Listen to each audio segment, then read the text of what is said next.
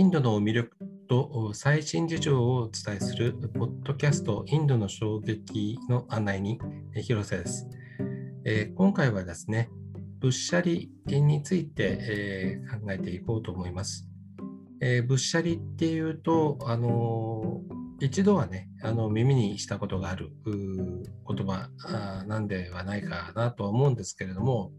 えー、物写理って何って言われるとなんか説明できる人は、えー、そんなに多くはないかもしれません。えー、今日はですねあの総愛大学の准教授をされている井上明先生と一緒にこの物写理について見ていこうと思います。えー、先生よろしくお願いします。広瀬さんよろしくお願いいたします。はいえーと、そもそもなんですけど、この物写理とは何といったところからですね、どういうものなのかというところからあのお話しいただけますでしょうか？はい。えっ、ー、と、まあ、物写理という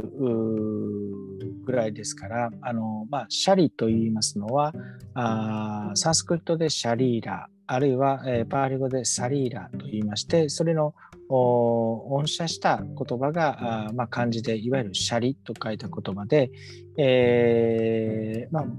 身体という意味も体身体ですねそういう意味もあるんですけれども、えー、同時に遺骨ということを意味しています。であのまあ、その仏舎利というわけですから仏教の開祖たる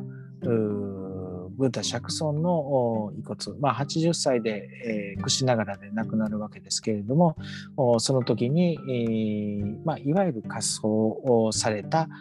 時に残ったその遺骨のことをシャリというふうに、えー、呼んでいます。はい、じゃあ恩赦っていうことはもともとは、まあ、インドの言葉だけども漢字を当ててるということなんですね。そうですね。はい。あのまあ、これは、まあ、あの仏典全体にも関わってくる話ですけれども、えー、そのインドの言葉を中国語に翻訳した訳ということとそれからあインドの言葉をそのまま漢字に当てはめた音写っていうのがありまして、えー、このシャリもですね、えー、その音写語ということになってきます。なるほどあのどうしてもあの、えーと漢字の意味をあの考えてしまうんで、シャっていうのはどういうのかと、リっていうのかね ね、思ったりもしてしまうんですけど、はい、その、えっと、物写理はですね、あのどういうこう役割を持っていたっていうふうにこうあの考えたらいいんでしょうか？はい、あのまあ、詳しくは「涅槃行」という経典の中に説かれているんですけれどもあのここにはですね、えー、そのブッダ釈尊が亡くなった時に、えー、その遺体というものをどういうふうに処理するのかあるいはその後残った遺骨ですね、えー、っていうものをどうするのかということが説かれています。えー、まあの簡単に言いますと、まあ、そのブッダ釈尊の遺体っていうのは、えー、インドの理想的な王さんである天輪女王という王様。これはま空想上の王さんですけれども、えー、それと同じように、えー、処理するべきであるということとそれからあそこで残った遺骨ですね、えー、っていうものはあの繁華な四つ辻というところに、えー、ストゥーパというこの遺骨を収めた建造物ですね、えー、そういったものを建立して、えー、特にこう在家の人たちが礼拝するべきであるということが説かれています。そうすることによって、生きている間の福利と安楽が保障され、亡くなった後にはですね、えー、天の世界に生まれるだろうということが言われています。あの今言いましたそのシャリーを収めたそのストゥーパというものがあえー、まあ、お墓と言われる場合もあるんですけれどもどうもこう単に亡き人を埋葬するためのお墓というよりかはあむしろそれ自体がえー、新たにこう作ることができるそういう一つのこう聖地というか巡礼の場所というかあ単にこう亡き人を忍ぶというだけではなくてそれ自体が一つのこう聖地を作るものでもあったということは言えるかなというふうには思います。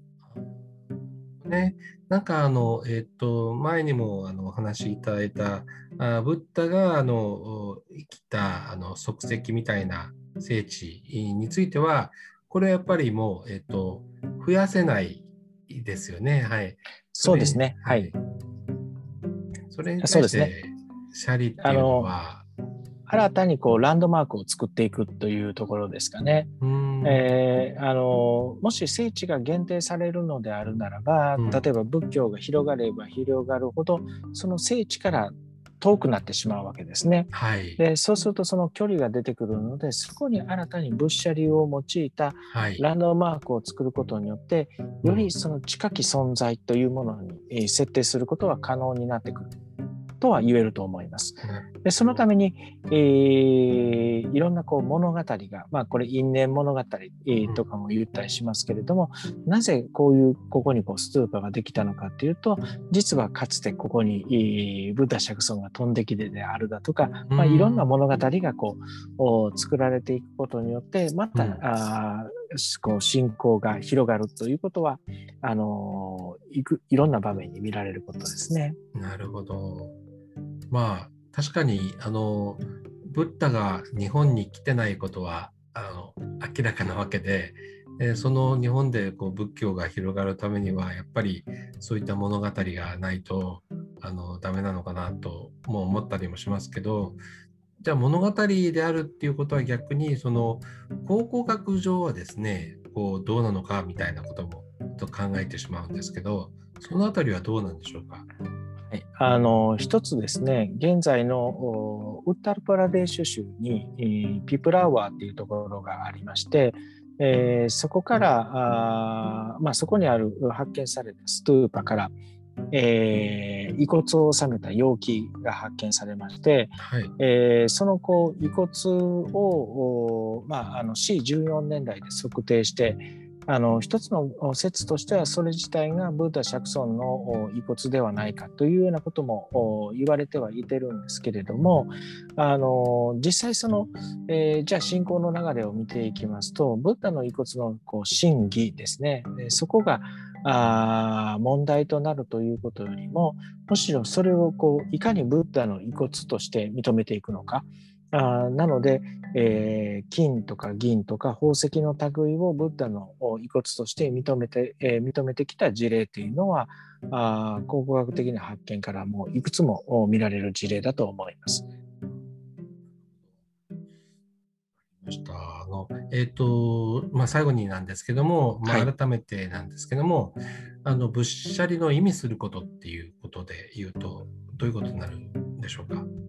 はい。あのまあ、確かにこう仏教というものはですね一方で、えー、こう哲学的な側面もあってこう理解しにくい部分というのがある一方であの、まあ、こう先ほどもね反行のところで申し上げました通り、えー、それをこう礼拝供養する人はあ福利と安楽があったりあるいは来世昇天するというこう非常にこう分かりやすい内容を持っていたということで、えー、その仏教伝播仏教の広がりというものを考えていくことそれからその広く民衆に受け入れられるためにはあこう多大な力を持っていたっていうことは言えるかなと思うのと一方で、えー、そのことによって、えー、新たな思想というものも生み出す一つのきっかけを持っていたということは言えるかなと思います。え日本にも随分と影響を及ぼした、え仏性とね、え生きとし生けるものにはこう仏性が宿っているというような思想もまたこの仏者利信仰から生まれているとことは非常に面白い点かなというふうに思います。はい、ました。あの今回もどうもありがとうございました。ありがとうございました。